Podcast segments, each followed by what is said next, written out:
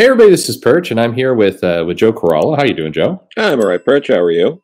I'm doing great. We've got a very special guest here, uh, somebody who's written, um, I mean, more than a thousand comics, and and certainly a lot of my favorites. Uh, Paul Kupperberg, how how are you doing today? Well, I'm eating a um, I'm, I'm eating a Cadbury Easter egg, so Perfect. I'm pretty good. Um, I'm doing well, thank you. And yourself? Doing very well. We're really grateful to get to talk to you, and uh, somebody who's who's really been a major part of the industry, and and uh, like I said, written so many books Yeah. uh, over your over kind of your your career. You're doing some new stuff now. We're going to talk about that as well, but. Sure. Um, but but yeah, I, I t- tell us you got started uh, pretty pretty early uh, in your career with uh, with DC. Well, I actually started um, uh, at Charlton Comics. Well, Uh, yeah, In fact, today, uh, while we're recording this uh, uh, on April 3rd, uh, is my 46th uh, pro proversary. Uh, nice. uh, I made my first sale on this date in 1975. Um, I was 19. I was in college, um, and um, you know, coming out of fanzines and fandom and stuff, I found myself, uh, uh, you know, suckering a bunch of people into buying stuff from me. There you go. Excellent. And and and at 19, it, it's a lot of the people we've talked to uh, talk about getting into comics pretty young. I mean, just I mean, today that would be a much tougher barrier of entry, wouldn't it? To, I think so. Um, uh, I mean, because today uh, I think they're looking for your your name to come with, you know, to be attached to something, to have some kind of, you know, previous uh, uh, cred to it. So, uh, yeah, that would be young. Um, I mean, there were a couple of people started younger than me.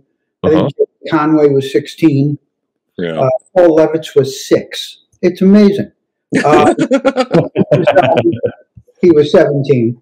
Yeah. Um, so yeah, but uh, back then it was a little, it, it was more likely to happen. And and what was it like? I, I guess so. You, you were a comic fan. I'm, I'm assuming before you started, you know, making Oh, money from comics. Yeah. From- yeah. How was that It- it- going from kind of fan to working? Did it did it feel different, or it? it so we've talked to other people who who describe kind of this this transition into actually working for comics as just being an extension of the fun. It didn't it didn't change for Yeah, you. there- there's some of that. I mean, uh, I got into fandom around 1970. Uh, Paul Levitz, who, who I mock uh, uh, as often as I can, uh, we met. We met in, in, in middle school. We were like, you know, Wow. Actually, I was at Paul Levitz's bar mitzvah. That's how how long ago we met. Um, and he did very well, Baruch Hashem. So, uh, so we got together and we were friends, and we started doing these, you know, crappy crudzines, uh, uh, you know, checklists of the Avengers and things like that. yeah. And uh, and then uh, you know, Xeroxing and, and mimeograph and whatever was around. Yeah. then um, we got ambitious at uh, in, in 1971 at like you know 15 16 years old uh, don and maggie thompson uh, who, you know ma- major fans actually were there at the beginning of fan the comics fandom. They came in you know out of science fiction fandom uh, which was organized you know 30 years before we were Yeah. um, uh, sh- uh, they had a fanzine called um, uh, uh, uh, Beautiful Balloon. Hmm, And okay. it, was, it was a mimeographed monthly. And it was, you know, reviews and articles and this and that, but they also ran a news section. And at the time, they were pretty much the only news fanzine out there. Uh, the comic reader had gone into hiatus. Actually, it had gone into a shoebox in Mark Hanerfeld's closet. Real hiatus. Yeah. he was he was the editor. Uh, the comic reader started uh, in 1960. It was created. It was started by Jerry Bails, uh, who was another father and founder of fandom, and uh, Roy Thomas took it over. And of course, it has uh, in the form of alter ego has been publishing it now for for several years. Yeah. But um, you know, we were I think the seventh publishers to inherit it, uh, the title, um, and um, we took it over. And uh, but at first we started something called Etc., which Mhm. was a photo offset, uh, uh, six page folded over. You know, once folded over, uh, uh, you know, pamphlet size. And um, we were we thought, well, you know, we're in New York, we can actually get to the companies and, and have access to news and, and information. Uh, so we we started that with you know literally knowing nothing and sixteen dollars to print the thing, uh, Mhm. and um, That's awesome. Yeah. yeah, we we you know we sold the sold and or gave away mostly gave away I think like seventy five copies of the first issue, but we had sent we also sent them to the major zines for reviews and stuff, and we sent a copy to Don and Maggie as well, and they reviewed us and gave us a very a very nice review. Um, I I I, uh, uh, I uh, kid Maggie that um, you know that she's responsible for both Levitz and I because Wow. if they hadn't been nice to us, you know, our have folded and we would have gone away. But um, uh, and then you know suddenly we had subscribers, and a few issues later, Hanerfeld came you know came up and, and said, you know, here's the shoebox, literally with you know money uh, in you know what's known as sticky quarters back in the olden days. Because usually it was, you know, send in, um, you could send postage stamps or, you know, four issues for a quarter, because I think postage was six cents. hmm Um, uh, so, you know, people would tape quarters to, to uh, you know, index cards or pieces of cardboard Yeah. and mail them to us. So you had to peel the tape off and you had a lot of sticky quarters. Uh, but, um, uh, yeah, and that just got it started. And then after three years of doing that, uh, Paul started working at DC. He did start uh, took a summer job in, I think, summer '73, hmm and uh, which turned into a slightly longer gig. You know, Yeah. uh, Slightly, just a little bit. that lasted until like 2010. Yeah, Yeah. it's a nice little career. yeah. Um, well, one of us had to have one. So um, the um, uh, so you know, and then I started, uh, you know, trying to pitch my stuff. Uh, start, you know, I went to Gold Key and you know made a few contacts uh, with the zines and and you know new new people, uh, you know, other professionals, and you know, it's like I met Len Wein and Marv Wolfman in I think 1968 on a DC tour um, Yeah. back in the day when they used to give uh, Thursday afternoons at 3:30, I think it was. They'd give a tour of the offices, um, and I, I met them there for the first time. You know, so all you know, I've been around this stuff a very long time. Like I say, 46 years professionally, and Mhm. whatever the uh, the decades were before that as a fan. But um, Yeah. you know, so it was kind of a natural thing. And then I, I sent some stuff to to Charlton, and uh, and they bought it.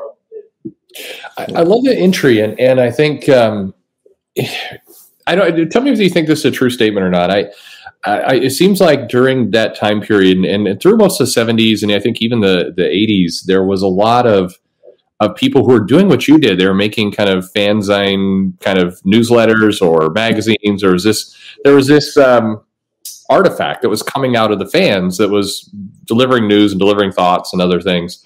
Um, and it, it felt like that built a generation of, of comic creators. Um, yeah.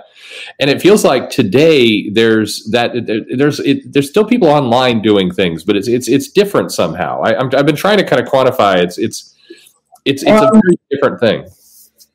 There was there was kind of focus. You Yeah, know, I mean, like you got a fanzine, it, and it was a labor. You know, it- a lot of labor went into it. Now you click, click, click, type, type, type. yeah, You know, format, format, format, and you're done. Um, here's what it took to produce an issue of etc. Um, it was a Smith Corona manual typewriter, Yep. graph paper, glue sticks, and press type. yeah, And we went big. We bought a burnisher so that we could really get the press type on nice. Mhm. Yeah. Um, we would type out what we wanted in columns, and Paul being, you know, very, I, I was going to try to say it nicely, but Paul being very anal retentive wanted to do justified columns. So when you were typing, the only way to do justified columns was to type out your column, and then when you reach the end of the line, if there were empty spaces, you put like slashes or periods or whatever. Yep. And then you'd have to go back and, and retype everything, and you'd add empty spaces to get rid of the, you know, however Yes. slashes the end of the line. So that was just typing it. Then you take an exact, I forgot the exacto knife. You take the exacto knife and a T square. See, I'm forgetting all the important Yeah, things. no, I, I, I'm with you though. I, I did a lot of the same stuff. And then you had to cut these, these, you know, this, this type up and paste it onto the, um, we used graph paper with non-repro blue lines on it because, Yeah. you know, um, so, and then you had to, you know, adjust things and move things around. And then you had to manually create the, the titles for things with this stuff. It was a, it was a, a vinyl letters on, on a, uh, on some kind of, you know, other type of vinyl and you'd, you'd rub it off the sheet onto the onto the paper. Yeah. And, you know, God forbid you made a typo. Yeah, You know. Uh, but um, it you was. know, eh, but it was a lot of work. It took us, you know, it took us. You know, we spent a week of the month putting together the, the, the magazine. You know, I think that that yeah, I think you've hit on it. it. It's you had to be committed to doing it because it was going to take a lot of time. It wasn't something you kind of casually fall into. right? And you and it was going to people who were laser focused, interested in what in in this thing. Yeah. Yeah. They were asking for it. They were ordering it. They were paying for it. You know, or, or even if you were a member of an APA, which I was, you know, Kappa Alpha and uh, one called NIAPA. APAs are monthly. Were- I guess they still they're, Kappa Alpha is still going. It's a monthly uh, thing. Everybody, there's 50 members in in Kappa Alpha KA. Uh, others have different rosters, but uh, every month you produce your own printed fanzine. However, you know there's certain minimum activity you have to do, MINAC, that you Yeah. need to do, and um, you know you sent it to you sent 50 copies to a guy called the central mailer, and he would he or she would collate all 50 contributions or however many there were that month into you know big piles and then mail them back to you Right, you got so you know but like how useless is that these days right. Mhm. you know i mean I, I frankly you know if we could get rid of facebook and go back to doing that stuff it would be a lot more fun I think for everybody, yeah. Yeah. but you also you know you, you have to stop and think when you're doing that you can't Right. just throw shit against the wall and you know and run away Yeah. like it's there you know uh, on the internet you kind of like you're hiding behind the screen and, and you just say you know whatever i know Yeah. I do. Yeah. you know, uh, yes. so you were a big comics fan growing up. Were you a big? Were you big into DC, and then Oh. you ended up there? Yeah. So what? What were your DC titles you really enjoyed? Um, well, Superman, uh, Mhm. uh, geez, you know, all the Julie Schwartz stuff. Uh, you know, I started reading comics around 59 or 60. hmm The first thing I remember reading was the, uh, was Wonder Woman. Mhm. Which, yeah, I mean, yeah, you know, there was Mickey Mouse and, and that, that other stuff. Sure. Yeah. Never Disney, Disney, I never trusted Disney. Too clean, too nice, you know, give me a good Warner Brothers cartoon. Sure. Now we're talking.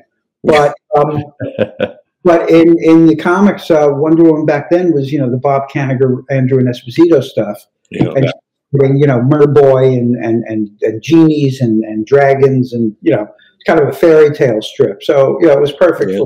for five year old kids. Um, and, but then I discovered Superman and, you know, that was it. Yeah. Um, Now, and you got to, yeah, I mean, you worked a lot with Julie Schwartz then, because uh, you were you were there during his reign as as editor. So, so what was he like? What was it like working with him? it was a reign of terror.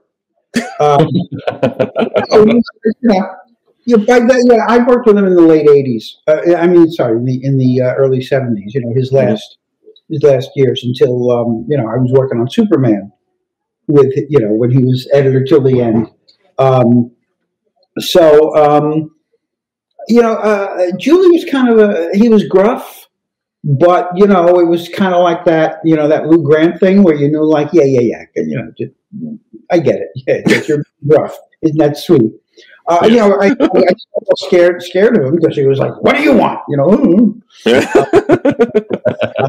uh, but um, you know, after a while, it was kind of like, "Oh, I get this guy," you know. And he was, I thought he was a sweetheart. I, I, I loved him. Um, I am happy to say he was, you know, not just an editor, but later on he became, you know, he became a friend. And uh, yeah, so Yeah, I um, I, I think one thing that's uh, prevalent too often, uh, especially with modern fandom, is this notion that uh, Superman's not worth reading pre-crisis. All the it's it's the the stuff after crisis, you know, and and diminish a lot of, of what happened pre-crisis. But I mean, there was a lot of stuff con- contributions from people like you, Denny, Marv. Oh yeah, uh, Jose Luis Garcia Lopez, Gil Kane, and, and Elliot Maggin, and yeah, you know, um, uh, there was a lot of great stuff there. Um, oh, absolutely. Uh, yeah. You know, and Curt Swan, Jesus, you know, yeah. Curt Swan, who's better than Curt Swan for Christ's sake? You know, it's just yeah. What are some stories, uh, including your own, that you would point to? You know, in the in the seventies and eighties before Crisis, that really stand out that Superman fans should read. Um, boy, that's a tough one. It's, it's hard to, to bring them up. Um, yeah. I'm terrible at titles and numbers and stuff. Like well, that. yeah, your own stories. You can describe them and figure yeah. them out. Well, I don't. I don't. I don't have a, a lot of great Superman stories. I, Mm. I'm afraid. I um. You're being modest. Yeah. No, no, no. I just. I didn't. You know. It's just like. Um. I, I did a few that. You know. Uh, that. That I, I liked. Mhm. Um, uh, there was uh, one was a um, was an imaginary story. Mhm. Um, you know, I think it was called Born to Be Superman, Mhm. and Mhm. it was uh, uh, Superboy loses his power at 16 or so and goes on to a normal life and you know builds a supermarket chain out of Pa Kent's store and marries Lana and you know and then at some point Luthor comes back and he has to you know he has to face this and and Yeah. deal with um and Yeah. I thought that turned out nicely it was uh, and Carmen Infantino drew it uh, Bob Oh. Oksner did it so you know that was a bonus um uh, there was a DC, couple of DC Comics presents that that I thought came out all right. Uh, one with Madame Xanadu. Mhm. Uh, that, that Gray Morrow drew. So again, you know, It, it helps. It, it, it's also when it's a great team, both writer and artist, that also helps. well, I was going to say, you know, Gray Morrow drawing it, even if it sucked, Yeah. it looks good. Yeah. Like I did, when I did a Green Arrow story uh, in DC Comics Presents, and and I just thought it was like, you know, it's just like, wow, what a piece of fluff. You know, the smog monster, you know, pollution, ooh, 1980s. Yeah. Uh, and um, but Don Newton drew it. oh, wow. Oh wow. People love the story, and I go, it's only because Don Newton drew it. If this was drawn by you know Paul Reinman, you'd go, ooh, yeah, that. Uh, now, uh, uh, Superman did have some uh, interesting powers at the time. Can you explain how we got super heart massage? No. Endeavor to See, I think the quest for explanations of how and why the heroes do do things oh man, yeah. has made comics, you know, what has been comics decline. yeah. You can't, you know, like people say to me, uh, you know, you'll post a panel and they'll point out some, you know, ridiculous thing, and I go, all right, so this is a story about a person who can fly through the sun, but that's what you decide to reality test. Yeah. Yeah. Um, so you can't reality test any part of them because if you start picking at one thread, hmm you do fall apart. You can't justify these characters. You man, know, I agree so much. Yeah. Yeah. but everybody tries so hard to explain it. You know, it was like when Byrne, you know, came out with his uh, psychic, you know, superpowers thing for Superman. You know, it's it's all a mental whatever. It was Yeah. like, no, no, no, shut up, sit down. Yeah. You know, You can't do this. It's, started it's and it started with that with that. I didn't start there, but you know, everybody that that Julie Schwartz edited uh, a story about Clark Kent's uh, super hypnotic glasses. Mhm. Yeah. Um, you know, like wow, why are you try? And you know, Marty Pasko, who's a dear friend of mine, was like from the day he wrote it was like I I, I didn't want to do this one. I really didn't. But yeah. Yeah. You got to maintain this uh, this this this this disbelief. I, I I always think it's a trap when um, the writer. It's it's. I, I mean, I see it a lot today with you know you want to comment on current real life social issues in comics, but you have to do it very carefully because otherwise you're trying to explain why you know Superman is is not. World War II in in an hour. Yeah. Yeah, it's it's just it, it's very very difficult to to, to do this. Yeah.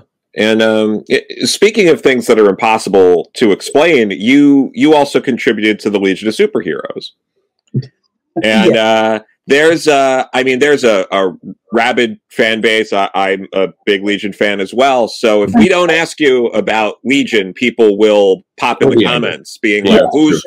You know, so tell us a bit about your experience with the Legion of Superheroes. Yes, please. Well, they summoned me to the 30th century because they needed help on this mission.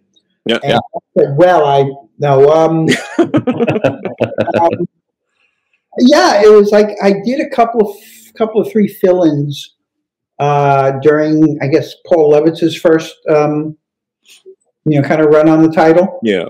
Um, I did. I did a few stories there, uh, and then I did.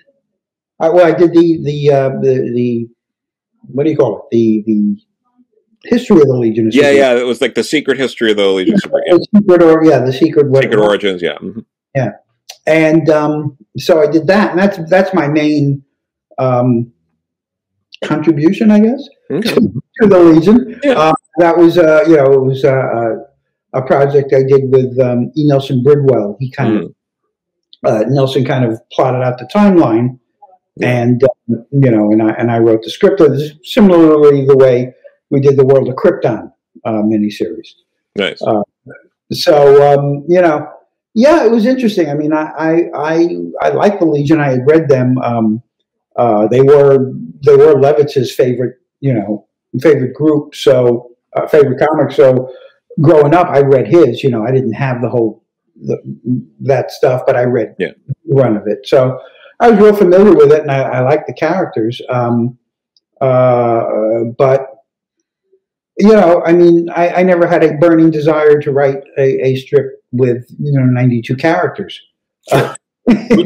a lot of people comment that writing the Legion is is just it's either daunting or impossible because you are juggling a just a ridiculously huge cast. Is that? It, it's doable. I mean, when I, I wrote the, Life with Archie series, yes, in, in, in, starting in 2009, and that was you know uh, two two storylines but with the same characters, basically, in both storylines. And there were 18 regular characters. Right. That means I had 36, you know, different stories to remember because mm-hmm. of different storylines. Um, it is daunting, um, but it's not as tough when they're not flying and traveling through time.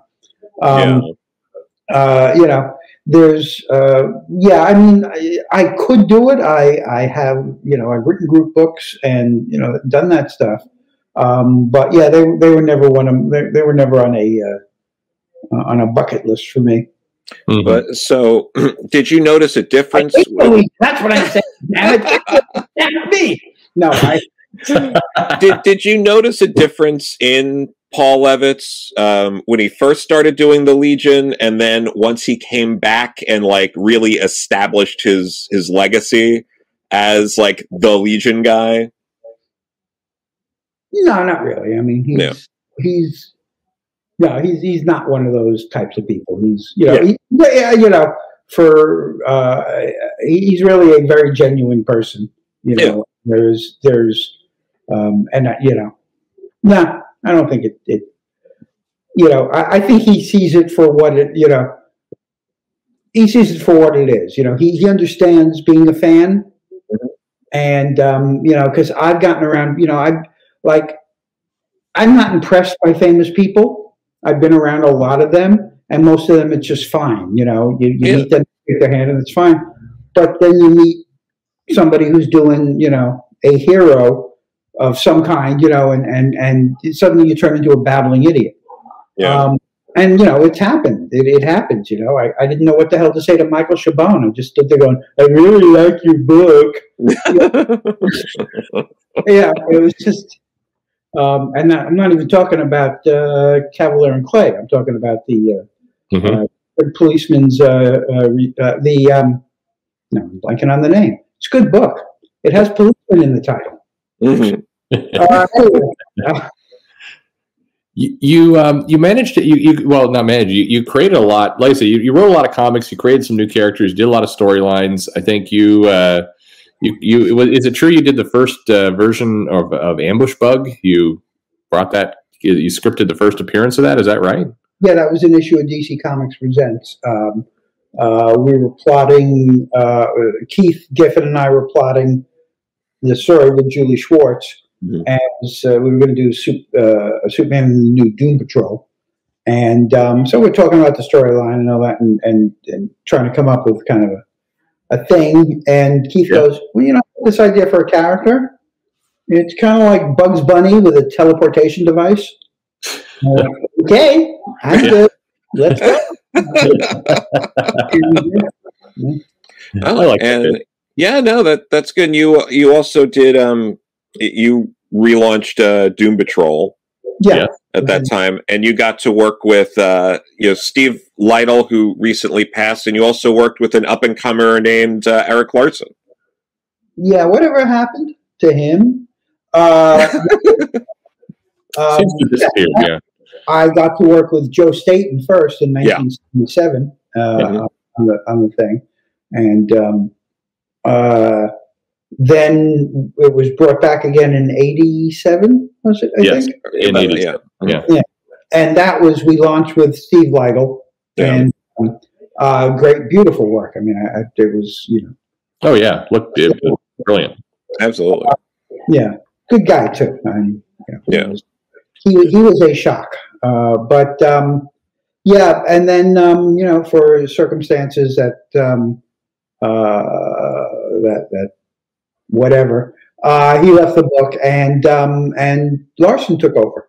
Uh, very different style from Yeah. Steve. to say the least.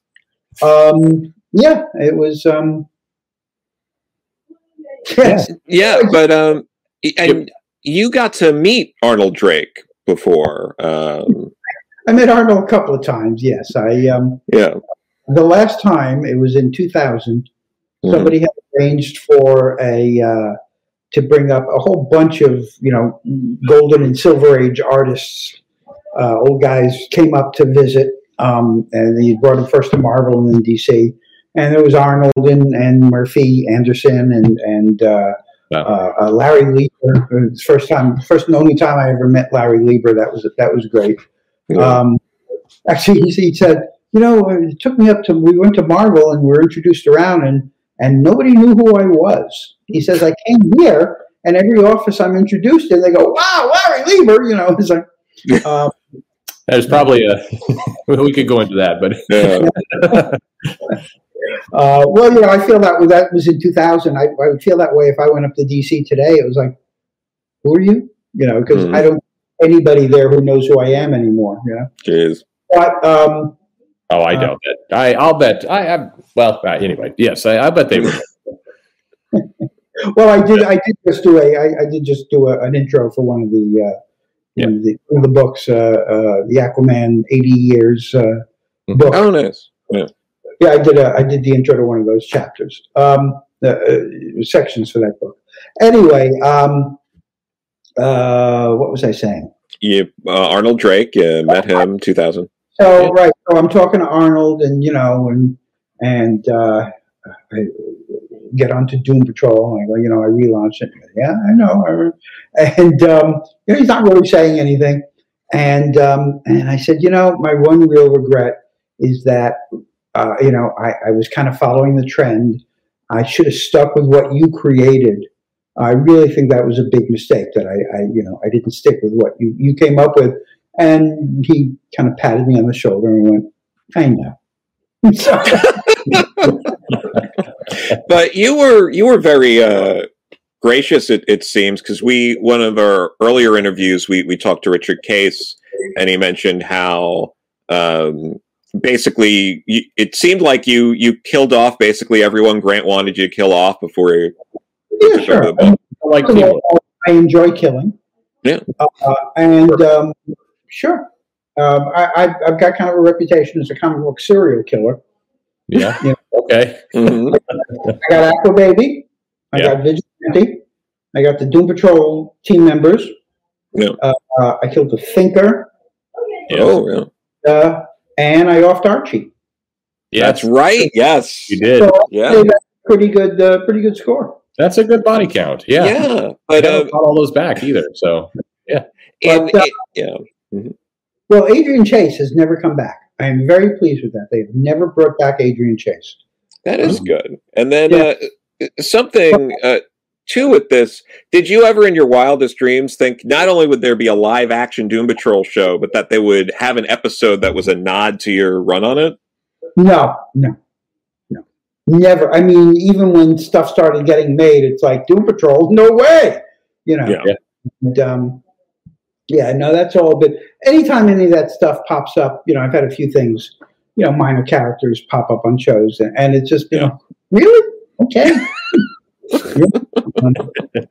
That's got to be cool to see. I, I'm still struck. I, I, I think when I think about Marvel and DC, and and we've we've talked to a number of people, we hear these stories. It, it feels like DC seems to hold on to their history maybe a little bit easier and better, uh, or Has a history. yeah, Yeah, I mean, like Marvel does too now. But you know, I was thinking about this the other day. Uh, I think I made it. I, I write a, a, a column for Thirteenth Dimension website, uh, the Yeah. dimension.com. and one of the things like you know, Mar- back in the '60s, you know, Marvel was the very forward-looking, you know, face front, let's go, true believers kind of company. But they were they were kids. They were the newbies. You know, forget about the 30 years before as Atlas Comics. Marvel Comics was a new thing. Marvel Comics didn't have a history. yes, You know, DC Comics goes back to 1935. yes, Yeah. You know, so there's this massive history, and and it's all on a timeline. You know, the fact that you have you know Wonder Woman, Batman, Superman, Green Lantern, uh, Green Arrow, and and Aquaman being the only superhero characters in all of comics to bridge the 1950s. You know, un un you know without an interruption uh, in their publishing. You know, they, they kind of yeah yeah. Do you So yeah. Uh, what so does it ever bother you that these characters haven't aged or does that matter at all doesn't matter at all because you know look, you know, up until 1985 superman had been eternally 34 years old. Sure.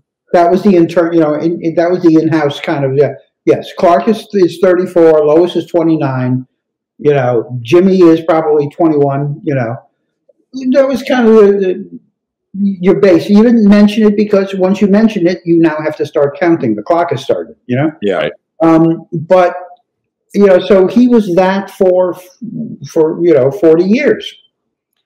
Uh, you know it's funny i've never met uh, in all my years selling comics and uh, and, and going to cons and me I've, I've never met a fan who seriously a customer who seriously was bothered by the aging of the characters they were interested in the stories there people would joke like oh how could he be in vietnam and then also be still 20 that doesn't make any sense but, they, but nobody was really bothered by that No, but it feels like the comic publisher somebody gets bothered by that and that's how we get these these very strange uh, well, you know the the problem is that the fans took over the business. okay yeah Yeah, a- and it was inevitable. You know, it was bound to happen. You know, the, the first two generations of creators. You know, very few of the guys who started in the '40s were going because they were comic book fans. You know, you get a few. You get you know Joe Kubert and Gil Kane, and you know his Mhm. kids read this stuff and they want. A lot of these guys just fell into it because of oh work, Right. Um, you know, and um, um, so you know this was a job. You know, Bob Haney, Mhm. you know, he, he had the greatest attitude in the whole world. So continuity, what's that? yeah What what works for this story? right And yeah, everybody used to bitch and moan, but you know, Bob Haney was writing for for um, uh, Murray Boltinoff, and Murray Boltinoff was the best-selling editor at DC. Yeah. You know, unexpected, crappy, unexpected, outsold. You know, brilliant, innovative House of Mystery. Yeah Yeah.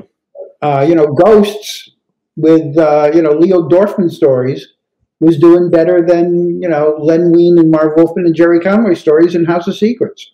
Yeah. Yeah. Go figure. it just it, it it always feels like a problem that doesn't need to be solved and i i don't know if you've followed the kind of the latest uh you know joe and i talked about this uh, a month or two I ago don't care about the Snyder cut. Fuck them. About. Go ahead. the, they, they, in trying to solve the problem, it feels like they open up 500 new problems. Uh, the Again, the- you're, you're pulling at the threads yes, of this very shoddily made sweater. yes, And you start pulling them apart. It's like, oh shit, that sleeve just fell off. Well, you shouldn't have asked. You know, it just, you know, I'm curious. Have you heard of the linear verse? Have you heard of this idea? at DC, Yeah, I not quite. sure. It's like it sounds like um, they've just thrown their cards up in the air and gone screw it, whatever. And um, you know, it was this. Uh, it's this. It was this explanation they rolled out that just everybody ages very, very slowly why are they aging at all? like, you, you, you, you've got this place where, you know, Robin, Dick Grayson is going from 12 to 20. Right. And, you know, and other teenage characters aren't. Yeah. And you yeah. can't, doesn't matter because, you know, if you were, if you were really following that, then you would have, uh, you know, super, you know, Superman would be about 110 Mm-hmm. mm-hmm. I mean, in real time, you know. Yeah, yeah. Bruce would be dead. Sure. you know? I mean, it's all you know. So, yeah. it, and and again, what difference does it make? Why you? Why are you? You know, I think there's there's this kind of this this still lingering embarrassment about comics. Yes. People people try to make them, uh, you know, try to give them weight legitimacy by by adding realism to them. You know, it's like you know the new uni- Marvel's new universe, the universe outside your window. No, it's not.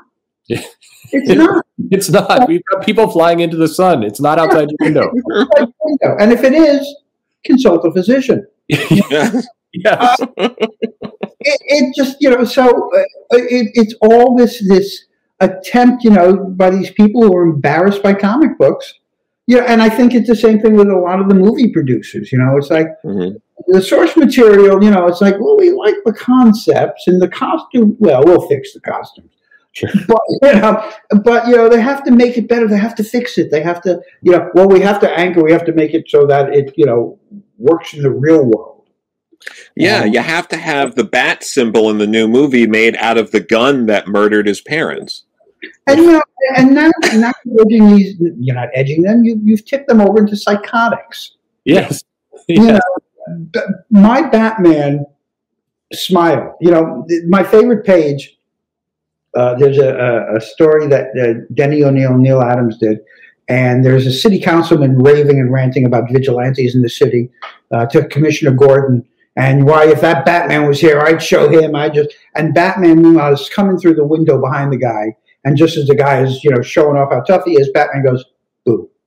Yeah. and the guy turns and you know runs screaming out of the room. Yeah. It's a fun scene. And Commissioner Gordon go, you know, Yeah. wad, you know. So, you know, that's that's it. You know, Christopher Reeve flying, you know, that last moment of, of the Superman movie. When he's Sure. flying off, you know. No, it's it's, it's hard what people focus on. It's it's uh it's like well we have to explain this, but you know Superman can fly Lois around into near orbit, and she's not going to freeze to death. It'll be fine. But but we're going to explain this other aspect. That it, it, it all seems very arbitrary. Yeah, it is. It is. It's just you know, it's people with again, uh, you know, uh, slight bit of embarrassment and too much time on their hands. Yeah, Yeah. Aging very slowly. All right, you, Yeah. you you also launched Checkmate. Yes, I did. Yes, and that's that's had a resurgence lately. They they're they're doing more with Coming Checkmate. back. Well, I heard. I'm. I'm. My royalty checks are looking forward to it. Perfect. but yeah, so yeah, how'd you come up with it? Um, well, uh, after you know, we knew time was running out on Vigilante, Mhm. um, so um, uh, I, I was desperate for a replacement title. Okay. There you go. Came up with it, um, but the, the concept itself, I'm sure that's what you meant. Well, no, I that was Either way. Yeah. Uh, the concept was just kind of like what would make for an interesting, you know, uh, DC didn't have a um, kind of a shield of its own. hmm Right. Um, and that's really what I was what, what I was kind of come up with was kind of a um, you know, a DC take on Shield, which means everybody wore identical costumes. Um, but, yeah. yeah, because that's DC, DC's great uh, power is to de-uniquify all their characters. yes, that's uh, that seems to be the case. You like Superman? Yes. Oh, Bottle City full of them. You know. Yeah. Green Lantern, thirty six hundred more. You know. Everyone can be a Flash. Yeah. A million of them. Yeah. So. Yeah. Yeah. I mean, we've had at least two uh, Wonder Womans introduced this year, I think, and, and maybe more, depending on who wins the survey. So. Well, the survey is going to be the fifth Wonder Woman of this year. Yeah, that's great. Yeah. you know, I I came up with a new. You know, when I was editing Wonder Woman, we introduced Artemis, right? Her, you know that, that Mike Deodato, uh, uh, Bill Loebs run. Yeah. Um, but you know, we always knew she was going back in, uh, you know, after ten issues. So yeah. yeah, yeah. No, we we talked to Bill the other week. Oh yeah, how's he doing? He's all right. He seemed he seemed to be doing all right. Excellent, great guy. Yeah, that was really good. You so you got to work on that um, Wonder Woman run with him. That was um, that was a lot of fun. Like I, I read yeah. that not too long ago. That was a fun run. There was yeah. I, I took over. They had been doing the taco stand uh, Wonder Woman. Right. Yes. Yes. I took over. Well, when I took over, that stopped. It yeah. Still, but it stopped. I, I, I, instituted what I call the the uh, the Clark Kent Bruce Wayne rule. Mm-hmm. If you, if you won't do it to Clark Kent or Bruce Wayne, you can't do it to Wonder Woman. Sure. Yeah. And, and you'd never make them work in a taco stand. That's yeah. true. That might, yeah, that'd be no, that would be a bad idea. Yeah. Yeah. Let's not have them do that. So, um, but yeah, uh, so yeah, I worked with Bill on that. Um, um, he also he wrote this uh, Amazonia graphic novel, which was an Elseworlds. Yeah. That was just stunning. I mean, beautifully written and and uh, uh, you know, incredible art. So. With all these characters that, that you wound up working on, you had kind of your I don't know say your pick, but you, you, you wound up crossing a lot of the DC universe. It, it, like, wh- which character did you that resonated best with you? Which was one that you always found really easy to write? Um. Wow.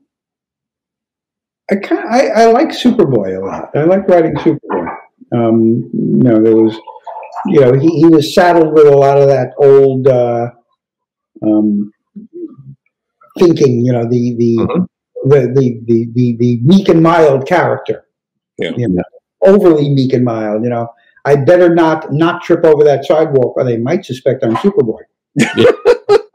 um, so you know, so I had a little bit of that. I got rid of that, and uh, you know, not that it lasted long because you know he was soon retconned out of existence. But yeah. Well, they brought in another dozen or so Superboys yeah. since then. So hang out with the Flashes and the Wonder Womans and the Green Lanterns. Yeah. Yes. Yes. I. Uh, um, I did. Uh, who else? There was. Um, uh, well, you know, I like writing my own characters. Like Arion was was fun to write. Yeah. yeah.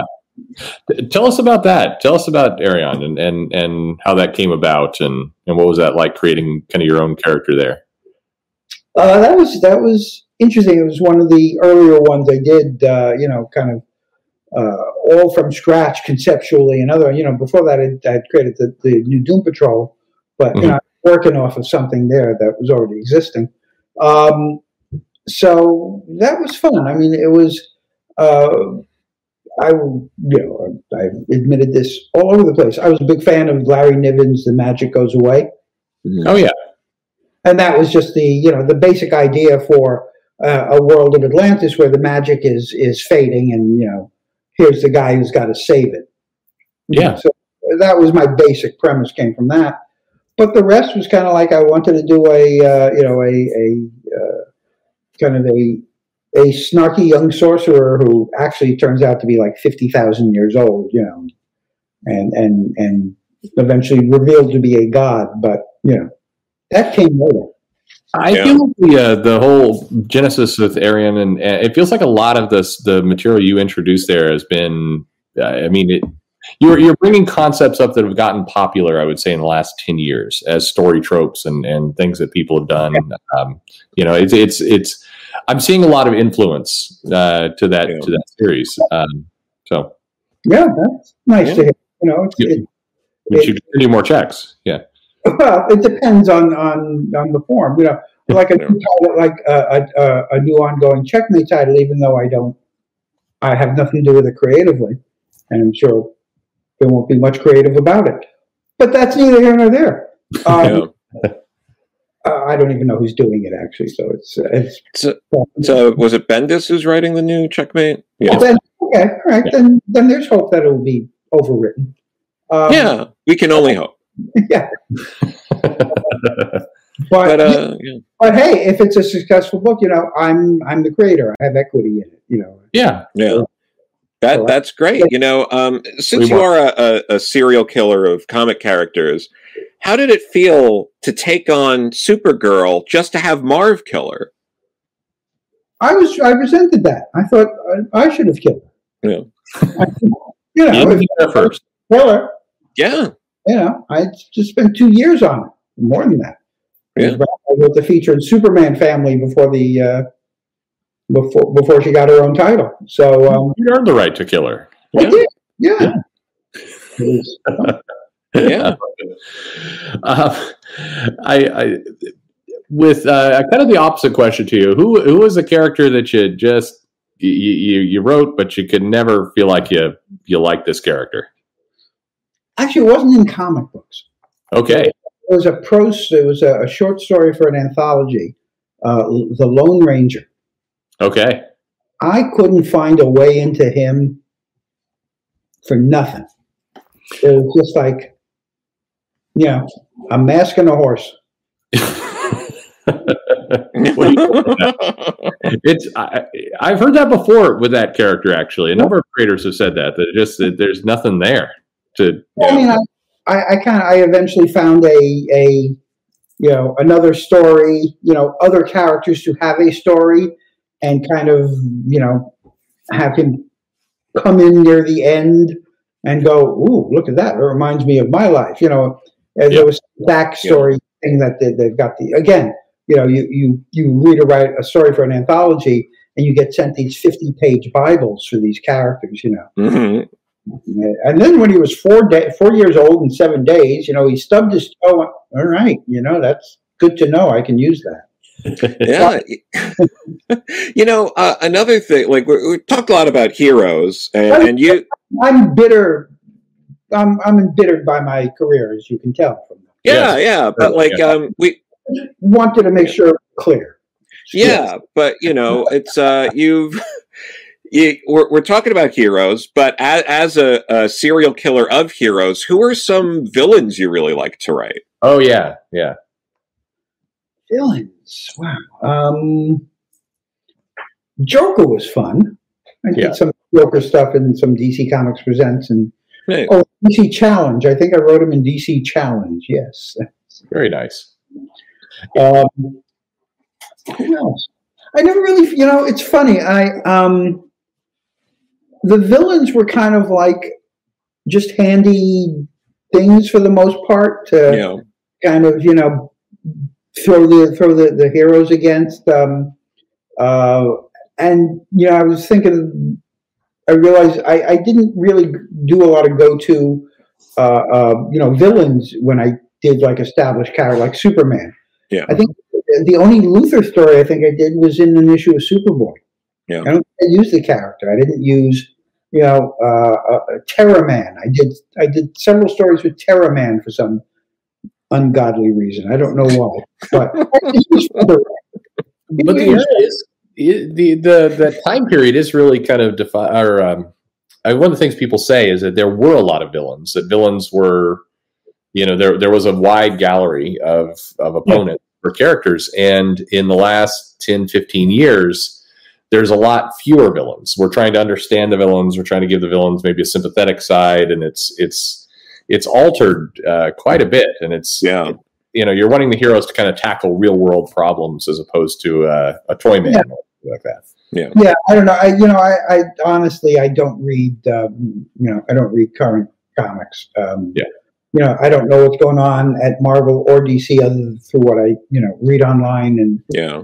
Roll my eyes about. Um, Yeah, I'm, but in fairness, I, I have to say I'm not the audience.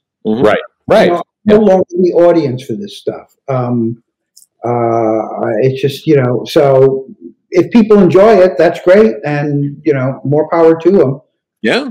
I mean, looking at the sales charts, though, I- I don't know if there is an audience for some of these books. But it's it's shrunk for sure. I'm, I'm teasing, but yes. It- you're, you know, look, I when I started, when I came on staff at DC in 1991 as an editor, Mhm. um, I was being, I was taught, I was given Darkstars to edit. Oh yeah. Um, uh, I was told to be careful because it was getting near 65,000. Yeah. Was kind of the cutoff point of like you fall below that and um and now 65,000 is what the you know top 90 percentile You're you're in the top ten probably. yeah, yeah, yeah. No, for sure. But uh, what what was that like um, editing compared to writing comics for you? Yeah, editing is um well you know editing is a job there's a lot of paperwork and there's a lot of you know a lot of schedules and and you know dealing with idiots not the freelancers the people Sure. you report to um because i reported to a lot of idiots Yeah. Yeah. Yes, I, I can relate. It's, but um but you'd recognize the names of my idiots yes, that's true.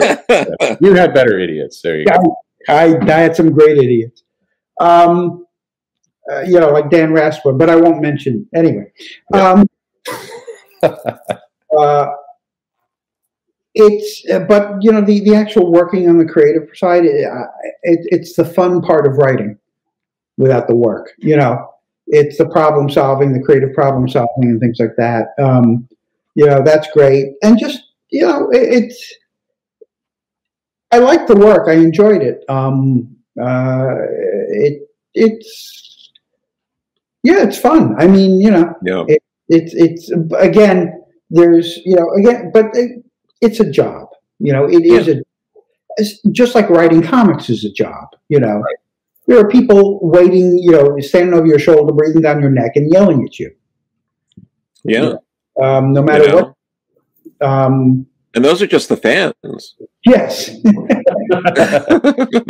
Well, you know, But, yeah. there came there came this point in the you know through the internet that the fans thought they were part of the business. Sure. I can tell you the number of of you know personal financial questions that people just ask me routinely on Facebook about you know like oh I hope you got paid for that. Yeah. yeah, I get paid for that.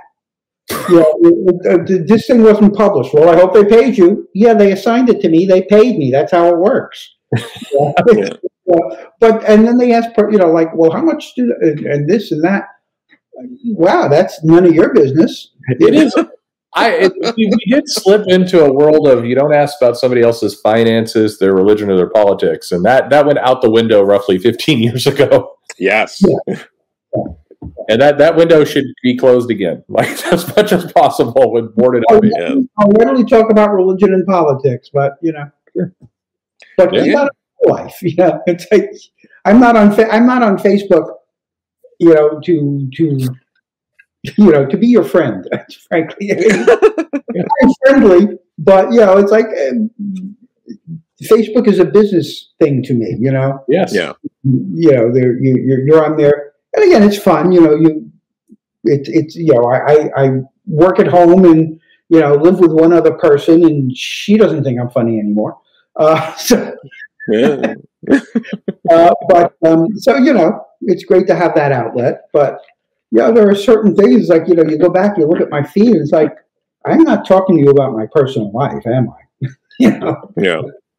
Yeah. Is, is there any book in particular or, or creative team you put together that you were like particularly proud of? Like you look back now and you're like, that was a damn good book I edited. Yeah, there's a few. Um, again, the Wonder Woman run with with uh, Bill Loebs and and uh, and uh, uh, Mike Deodato. Yeah.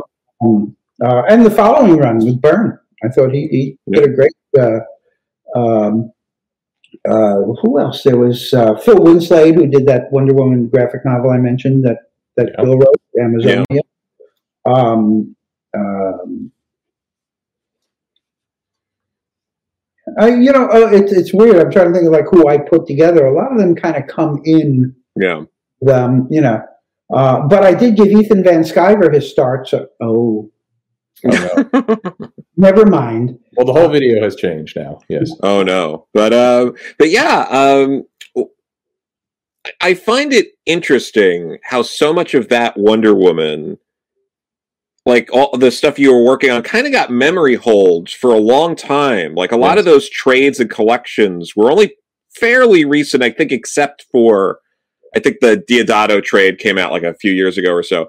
But Yeah. it seemed like there was this big gap that everyone went like, well, you know, George Perez worked on the book, and then Gail Simone and Greg Rucka, and that there was this like weird like 15 year gap where people were like, and who knows what happened to Wonder Woman? It's a mystery. you know? Yeah, I don't. I I, I guess um, I feel that way about a lot of my stuff at DC. It's like Mhm.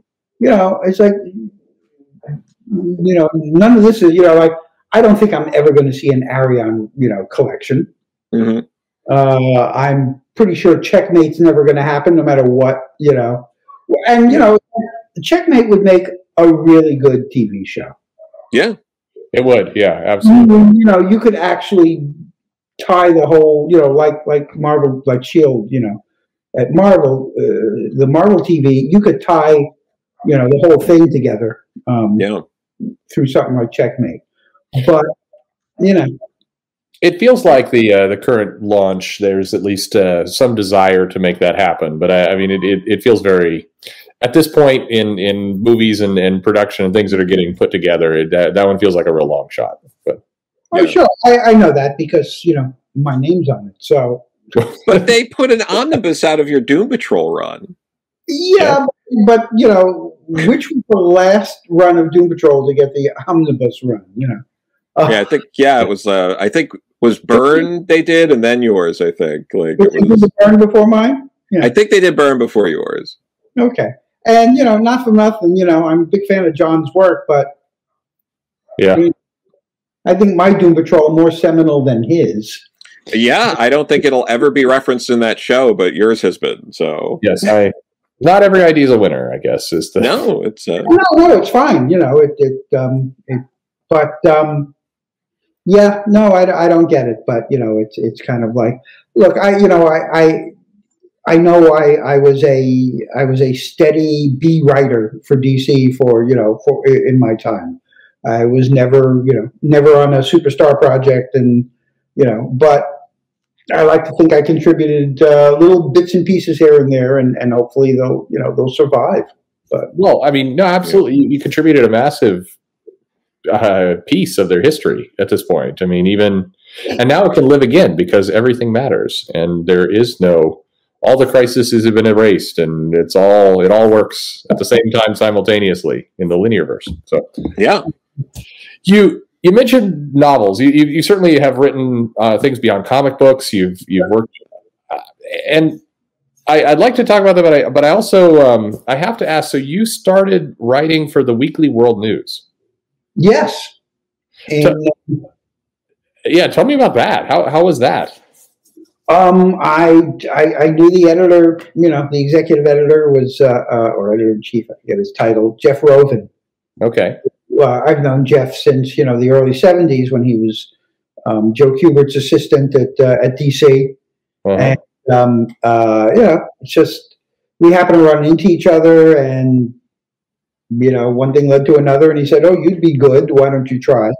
And I submitted some pieces and started selling, and um, you know, I was fairly regular contributor, and then um, he was. Um, it been based in Florida. Uh, Jeff lives in Manhattan, but the paper was based in Florida, and it's part of the AMI American Media, you know, the same Mhm.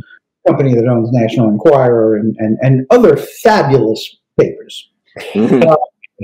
finest And- Fabulous, just fabulous magazines. Uh, uh, the the uh, the the guy who owns the company is named Pecker, Okay, sure. named. Yeah.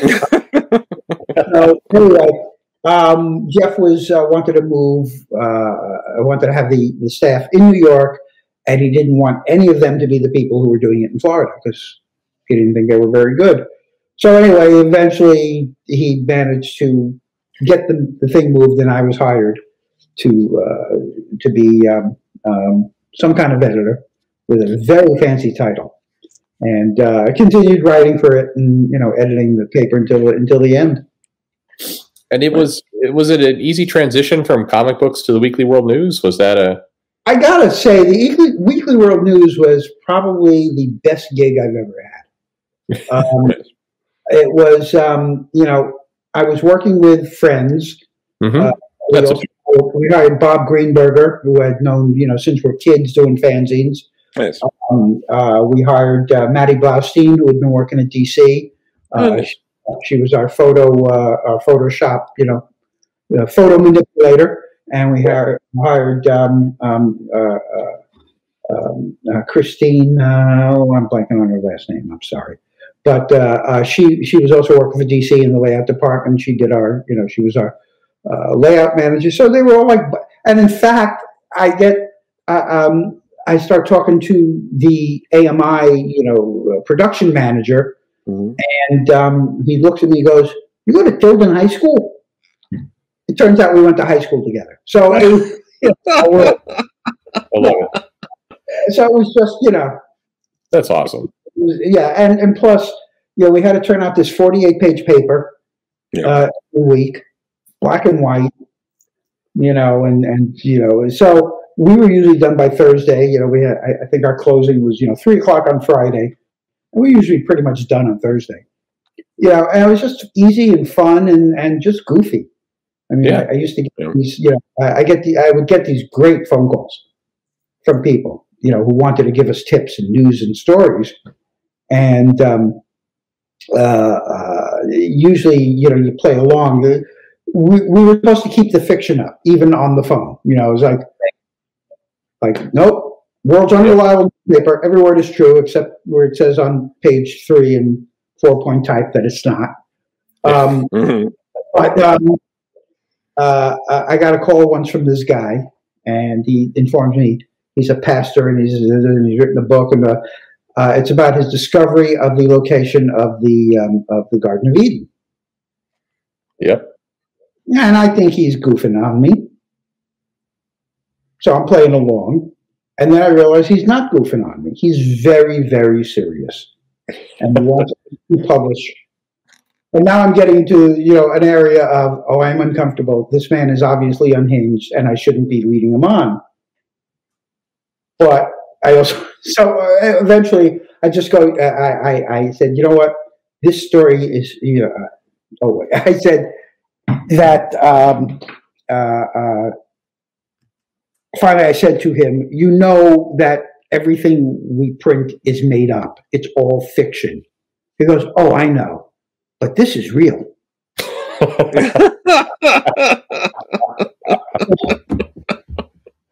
Oh, Yeah, so I said, you know what, this is too big for us. And I gave him the phone number of the New York Times. So I kept all the other New York papers' phone numbers handy. that that would come in handy. Yeah. Yeah. And, well, that sounds like fun. We're going to work with friends and um, and very creative. Uh, I like that idea of you're you're maintaining the illusion because you you would then uh, you'd go work for uh, or you do the uh, WWE Kids magazine, Yes. which is a different realm where we keep up the illusion of what's Oh, happening. absolutely, absolutely. Well, you know, the the uh, uh, the founding editor of um, Weekly World News said, uh, if a guy calls me up and tells me that his toaster is talking to him, I ask him to put the toaster on the line. Yeah. You know, so that was that was how we worked. You know, it was like, Yeah. let's hear it. but yeah, the the weekly the wrestling was very different. Um, Yeah, I can imagine yeah. Not as not as uh yeah probably not I, I i have a close friend who did a lot of work uh for vince mcmahon and said it was uh it was a lot less enjoyable uh but Well, I mean, it was okay. It's just you know, um, uh, it was big. I worked at the uh, uh, the office in, in Stamford, Connecticut, which was great because I lived you know ten minutes away. I was living you know it was a ten minute drive in the morning. Um, but they were weird. It was just like you know, it, it was a, a, nice enough offices. Uh, you had a great cafeteria, had gyms, and so you know the whole bit. And you know, the, the production manager, whoever this woman comes to me on like, she said, "Oh, we were looking for you on the other day. We're uh, well, I went out to lunch." She goes, "Well, we prefer you stay in the building for lunch." Yeah. No, I don't think so. Yeah. I kept going out for oh, oh yeah, and I just kept going out for lunch. But um, um, it was just a yeah, and I was right near um, uh, what's the son, Sean's uh, office. Yeah, Sean. Uh, yeah. So with and you know he was supposedly running the publishing end of things, which from what I've heard of Sean makes a lot of sense. Yes. Yes um, because, because of the state the magazines were in even then. Yeah. Uh, but um, yeah, it just it just wasn't for me. I mean, I I knew I knew nothing about. Yeah, I was. Uh, in fact, the the way I got the job was I was at DC doing uh, freelance staff work. Mm-hmm. I was uh, working for the uh, licensed publishing department, and I was putting together the um, um, getting putting together the the uh, showcase presents books. Yeah. I was doing like you know fifty of them, and just you know making the book maps and gathering all the material, and you know so so when they were ready to publish, they just pull them and you know. Yeah. Um, and so the receptionist, knowing I was there and knowing I you know had been there forever and knew all the answers, uh, put this guy through to me, and he was looking for. Uh, the uh, an editor for the kids magazine, and uh, could I recommend anybody? And so I recommended me. That's always a good plan. Yeah, yeah. that's the right way. Yeah. Tony Romano. Tony Romano. That's his name. Yes. It, it feels like uh, maybe comparing the two that uh, the the Weekly World News understood that it was fiction, but was keeping up the illusion, and the WWE maybe somewhat understood it was fiction, but was very angry that anybody would question it was fiction. It's just yeah, yeah they, it, they, were like you know don't don't ever you know we don't talk about Fight Club, you know yeah. kind of stuff. Yeah. Was, yeah. Uh, and you know it's like so your your viewers are morons and they don't know this is scripted. Yeah, it's well, it, it's a weird. It's it's a, I, there's a lot of parallels people draw between wrestling and video games and uh, mm-hmm. comic. Yeah. Um, and you worked in all of them, so that's that's really awesome. Yes, I did actually. Um, yeah. yeah. It's also in wrestling or video games. So yeah, yeah. It's it's also funny that you wrote uh, comics with Peacemaker in it, then you did stuff with the WWE, and now John Cena is Peacemaker. That's true. Yeah. Yeah. Small world. Yes. Tell me about uh, you did the work at uh, at Archie, um, and you got you won a GLAAD award for this Life of Archie. Um, nominated for um, uh, nominated. Sorry, no, I, I got it wrong. Yeah, there. But yeah. it was uh, that was a pretty powerful thing for Archie at the time. I mean, you you that whole storyline. I mean, all of it was was very different from what they had been doing. Yeah, no, I, I, give him a lot of credit for letting me do it. You know, it was um, um, I was hired to write the the monthly, you know, the, the married life stories, yeah. and you know, they said from the start, you know, that just go for it. These are real, you know, this is Archie in the real world, where you could actually do Archie in the real world, you know? Mm, yeah. And, um, you know, and, and when the first thing I suggested was uh, we kill Miss Grundy. Mm-hmm. And I went, go for it. Yeah, yeah. keeping with serial killer, you know. Oh, Miss Grundy too. I forgot about that. Yeah. Yeah. Yeah. Um, yeah. So, um, and then, you know, later on, whatever I throw out, you know, gun control, gay ma- well, gay marriage. They said Kevin's getting married. Uh, you, are writing it. Um, uh, but um, you know, but any other storyline, uh, you know, the, the, gun violence stuff, the uh, uh, uh Hill Blossom's uh, um, breast cancer. Mm-hmm. Um, you know, well, it was a Cheryl Blossom, yeah, yeah, Blossom, right? It did well. I, I mean, it it I think it wound up being a, a, turning point for Archie a little bit. I'm going to make a very shaky point. But I but I think it, the, you you wound up coming in and, and the Archie that existed after you did this work has been different. Like it it you were the the publisher has said that to me. You know, Yeah. like, you know, um, even I mean, you know, it wasn't my idea originally. It was you know Michael Uslan uh, originally came up with the concept, but you know, like I'm the one who did it. So Yeah. I'll No. take you And- should. I mean you you Michael's a movie producer and makes trillions of dollars, and I don't. So I'm going to get credit for this one.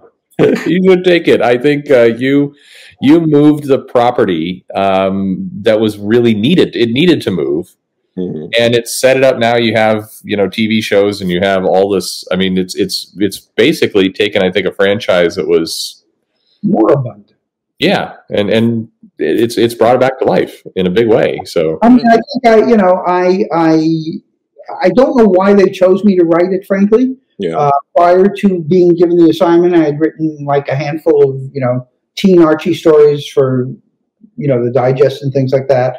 Um, but you know, I turned out, if I do say so myself, to be the right guy for the job. I mean, I, yeah. I Yeah. my my feelings about the you know about that very issue about the reality in comics um, you know kind of set me up for it uh, I didn't have the inclination to stay true to the Archie um, you know th- that type of story I mean I, I think I was very true to the characters um, I found them incredibly easy to write um, Mhm. you know, I've done my whole life. I kind of like, you know, my very first Archie story was, um, you know, Archie volunteers to take uh, Mrs. Uh, uh, Lodge's dog to pick up Mrs. Lodge's dog from the groomer and bring it to the dog show. mhm. Yeah. And of course, you know, he trips and this and that, and he falls into the, but he manages to save the dog. I was just, you know, after writing that, I went, oh, right, that's Archie. He will kill himself.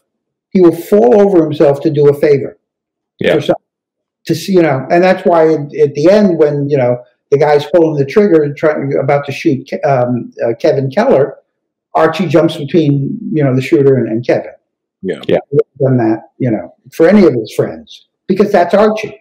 Yeah. And then, you know, I did a Jughead story where he, he fools everybody into digging up his backyard for him uh, to, to install a new uh, uh, septic system by making think there might be buried treasure from Al Capone buried there. yes, Yeah. And there, there's Jughead in a nutshell. You Yeah. know, Yeah. the laziest guy in, in Riverdale, but he's also the smartest. Yeah. Yeah. It's it's interesting though because again there I feel like there was some memory holing here because you you revitalized it and then Mark Waid and Fiona Staples came in a few years later and then the news sites at least and all of that seemed to be acting like someone's finally daring to revamp uh, Archie Because I- and Yeah, it, you know, again, I am B writer boy.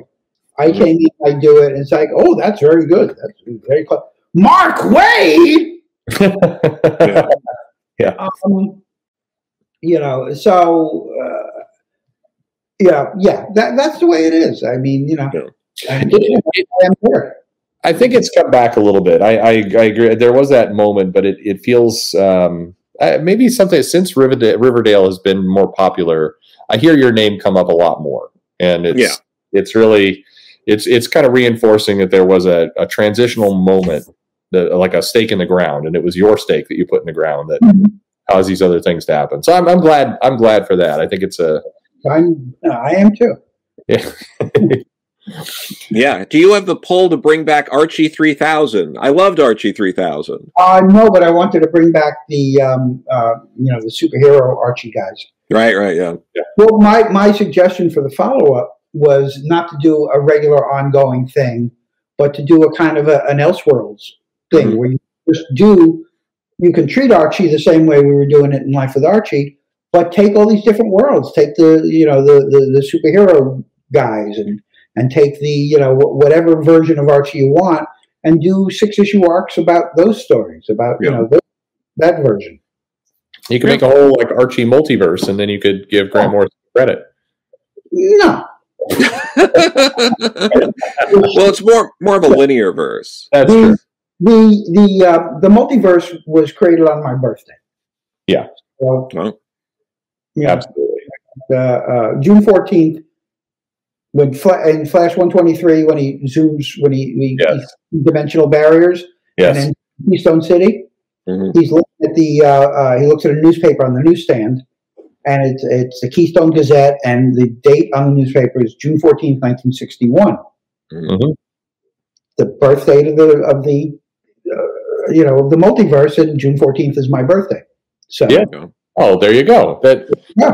no, it is funny. The uh, I, I I always chuckle because the the the multiverse and and this whole concept of other realities and all the rest. It's like yes, this was invented in uh, you know twenty years ago by and nothing. Grant Morrison's a great writer, but I mean you know Sure. you've been reading comics.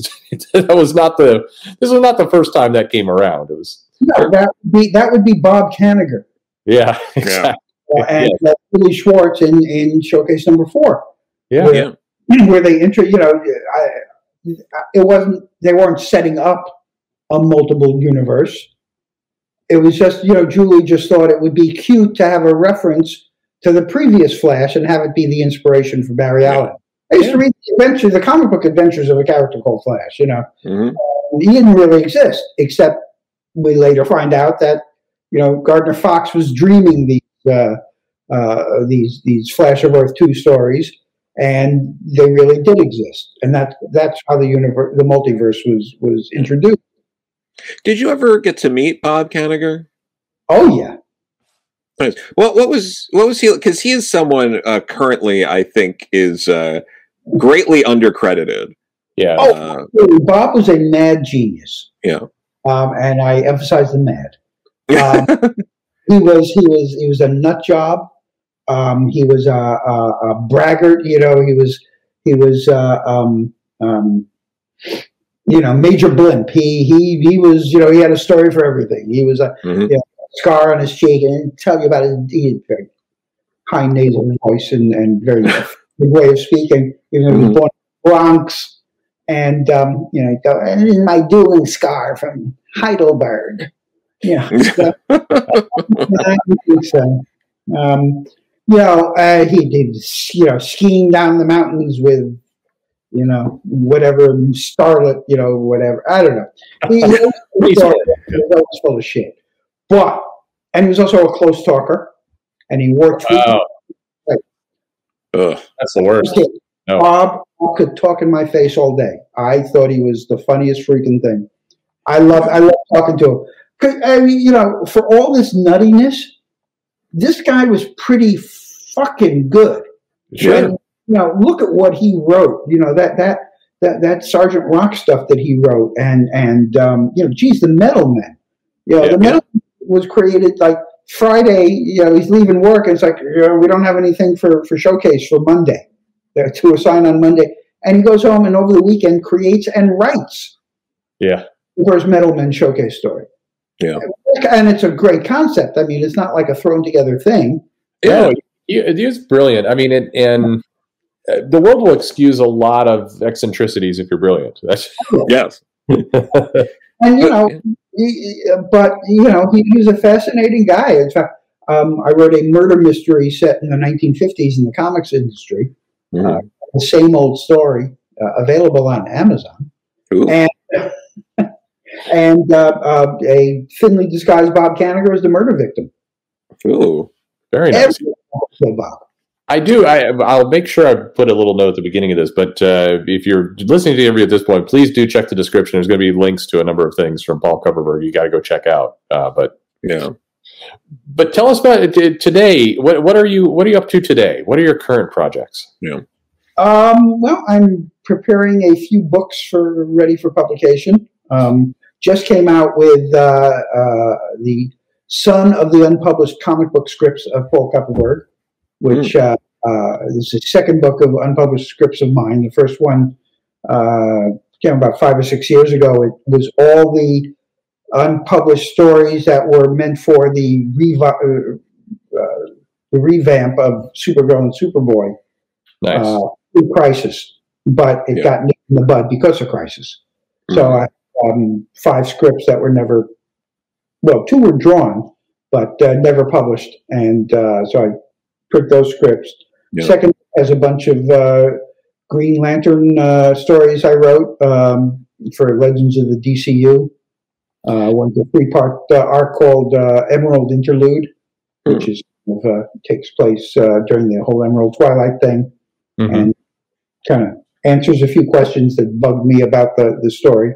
But the few times I've ever gone, no, that's wrong. That needs to be fixed, and wrote a story to try to fix. it. Um, The, the real quick, the, the first you said this is the the son of the, the is the first book still in print? Can people still get their hands on that as well? Excellent. It's Excellent. Called, called The Unpublished Comic Book Scripts of Paul Kupperberg, and it's also available on Amazon. People got it. So I, I get a lot of we do we do live streams. We talk to Joe and I talk to people all the time. I'd say one of the the recurring requests people have is that they love to they they want to find these scripts that never made it, and they they want to see this kind of untold history. And so here's here's a guy who's written over a thousand books for DC, and Mhm. there's two books out there that you can get your hands on for that. That's awesome.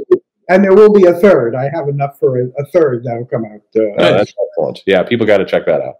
And uh, I also recently published um, uh, uh, JSA Ragnarok, which is an original novel uh, uh, that I originally wrote in 2005.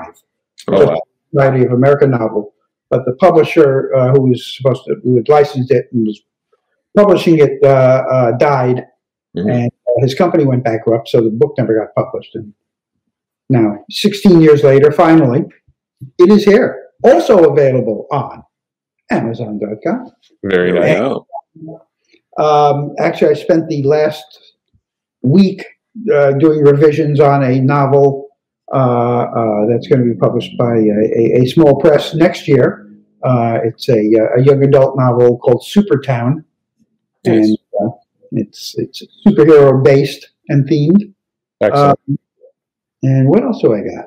It's it, this, is, uh, this is superhero based and themed YA, but it's new characters. It's not. Uh, yeah, it's about a kid who who um, lives in a you can't get here from there, you can't get there from here town on the Jersey Shore, and Mhm. he um, he wants to be a superhero so much he wears a costume under his clothes in case he has a secret origin. Um, yeah. and then due to a series of you know weird and strange things, real superheroes and villains do come to town. Yeah. and hilarity ensues. that's awesome. I, I hope that does. I um, I, I met with the the folks who do Primer, which is one of the books that is uh, all ages for DC, and that one's doing very well. But there, there's there does seem to be a thing where if you're doing original characters, you do much better than if you're trying to take an existing like let's make Batman a teenager and see what happens. It's Yeah, well, you know, everybody, you know, they know they're not teenagers. They, you know, they want, yeah, they want the grown-up Batman. They want the, you know, Yeah. um, uh, yeah, I, I think so. I mean, it's, you know, I wrote this. Uh, well, actually, I started it when I think my kid was three when I started it, and he's turning twenty-five this month. So um, there was a big gap there between Yes. starting and finishing it. But, you know, it's um, eventually it all comes around. And I've got another young adult novel, um, uh, a standalone, not superhero based, that's with my agent. Mhm. And, um, I'm going to be publishing a couple other books this year through uh, Crazy Eight Press, which is a small publishing hub I'm on. I'm in with uh, guys like Peter David and uh, Michael uh, Jan Friedman and Bob Greenberger and uh, Dave. Um, uh, so um, crazy Eight press. Yeah, Yeah, and Yeah. Peter David's got to be one of the only comic writers who's active now that's possibly written more comics than you. Like, I'm trying to think. Actually, you know, it turned out um, several years ago when Paul Levitz was doing that giant hernia book he wrote, Yes, yes.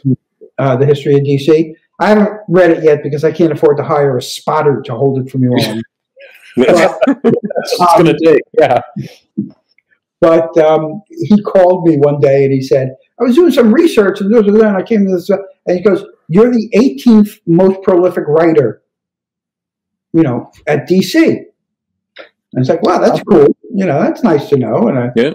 now I think I have been surpassed by, you know, Bendis and, and uh, uh, uh, uh, Geoff Johns and, you know, Sure. maybe Bendis. I don't. I'll bet Johns doesn't doesn't have. I mean, he he writes a, not not a lot though. It's in short bursts. Yeah, but he He's- did. he Yeah. did, but he, he's a big Hollywood guy now, so he wouldn't talk to any of us. He's All right. Who wants to talk to him? yeah, fair enough. Yeah, but uh, but yeah, no, that that's great. And uh, Crazy Eight Press sometimes uh, has books on Kickstarter too, right? Oh, sure, sure. I mean, yeah. it's it's we're all you know we're, we're not a a, a a, publisher per se. Mm-hmm. We are we're we're a publishing hub. You know, it's the idea is um, well, there are ten of us now in Crazy Eight, but um, the idea is that ten voices are louder than one. So yeah well, you know, let's all work under a common umbrella and promote each other. So yeah, that's a smart move in, in today's industry. Yeah. And then you're working with um, uh, Pixie, is that right for web comics? Uh, well, yeah. I mean, we haven't done um, several years ago. Um, um, uh, Roger McKenzie, Mort Todd, and I, um, I grew out of a Facebook page, but we started. You know, we were we we started a uh, uh a little company called Charlton Neo Comics Mm-hmm. We appropriated the old Charlton Comics names because mm-hmm. you know, nobody was using it. So what the hell? And um, we, uh, we we were publishing a bunch of comics and online comics and, and physical, you know, print comics for a while. You know, eventually that kind of peters out. I mean, I wrote about 300 pages worth of material for that. wow. Uh, over the few years, and um, um, you know, self-publishing, small press, not the way to riches. So, right. yeah, you know, so that kind of petered out. But you know, last year um, I did. I wrote. Uh, I published my uh, uh, my guide to writing comics, mm-hmm. Um, and I did it through uh, you know with, with the Charlton Neo Press imprint. So, nice. and that's Kupperberg's illustrated guide to writing comics, also available where on Amazon. There we go. Very nice. Uh, Paul, it's it's been a, a, just a massive pleasure chatting with you. I want to say, Joe, did you have any other questions here? I mean, I, have just been enjoying listening to you and kind of hearing all this. Um, yeah. Your books, I, I, think we'll we'll have links to to all of this, but I, I really recommend people go check it out. I, Paul, any thoughts for this industry, the people in it? I haven't had a thought since about I don't know. No, I mean, it's like you know, I don't know this industry anymore. Really, it's um, uh, uh, it's a very different place that you know, I left DC in, in 2006. Yes. And, um, you know, it is such a radically different world. Yes. Mm, you know, the, uh, you know, I really don't know who's at DC Comics anymore. I mean, I think a few people I know from, from the olden days, probably mostly on the business and, and uh, side and stuff are there, but you know, it's like, I don't know what's going on and I don't follow the books because you know, uh, there's not enough space left in my head to try to remember all this stuff anymore. You know? I mean, yeah. in, in, fairness, it's not completely clear if, if, DC knows who's at DC right now either. So if that, if that helps any. I know periodically I learn that a bunch of people I used to know are no longer there. Um, yes. Uh, yeah. yeah. It. Uh, you know, there was something, you know, I, I feel kind of like I grew up at DC, like yeah. not with DC Comics but at DC Comics. You know, when I was a fan in the early 70s, and once, you know, they knew your face, they knew who you were, you could walk in there. You could yeah. hang out in the coffee room. You can sit on the couch at the end of the hall. You can have, you know, uh, you know, there was Neal Adams or Murphy Anderson, or, or you know, I would sit there and talk to um, uh, uh, Tex Blaisdell and Bill Draut, you know, when they were sitting in yeah. the, at drawing boards, and just got to hang with these guys, or, or you know, get get talked closely to by by Bob Kanigher. my first stint at DC it was in 1977, 78, and I had a cubicle which in a hole in the hallway, you know, divided the office in half. And um, you know, my office was like Julie Schwartz was down this way, and Murray Boltinoff was down that way. Yeah. Between them was more editors. So guys would just hang out at my desk. You know, Dave Verne would hang out at my desk, and like we'd just talk. So you know, it to me, and, and now it's like I can't go home anymore. You know, they they've moved and not given me a forwarding address. I mean, even without the the current um, Corona situation, and everything else, it, it, it we lost that. What you're describing has been gone for a while. Sure. Um, and, I mean, I know when I was on staff at the time, it was still, you know, everything was a pass key, and you know, and and uh, you know, and, and, you understand that, of course. You know, you can't have people, yeah. You know, Snyder Cut fans will get in there if you don't have well, the assholes and me wandering around and bothering people. You know. Yeah. it's just it's it's uh, I don't know, maybe the the now having talked to to a number of people here, eh, the camaraderie that you described just sounds wonderful. Yeah. sounds like that would be a really key driver to telling great stories as well. And you know, I'm not sure it's been replaced with anything, which is kind of a shame. Yeah. Yeah. Well, well, Paul, thank you so much for the time here today. Just getting a chance. Hope everybody uh, definitely goes. To, ch- first of all, you could just go to Amazon, put in Paul Kupperberg, and, and just see a lot of things. But uh, we'll, Yeah. we'll have some specific links. Please go check it out. Definitely, if you've been interested in those scripts that uh, that never got published, hey, here's your chance. And And my White Comics book, which Really? goes wonderfully with those scripts. exactly, get the whole set, Absolutely. Now, Papa taught me never let a plug go by. please. There you Uh, yes, and and it's people got to remember that these these things are out there. You can go get them pretty easily. So so please do. And uh, well, Joe, thank you very much for, of course, as always, joining me. And and Paul, I Yes, hope we can great. talk again- I hope we can talk to you again very soon. Be a pleasure. It was a pleasure, and hopefully it would be a pleasure next time, but we'll judge that. When- Fair enough. That, that's very fair.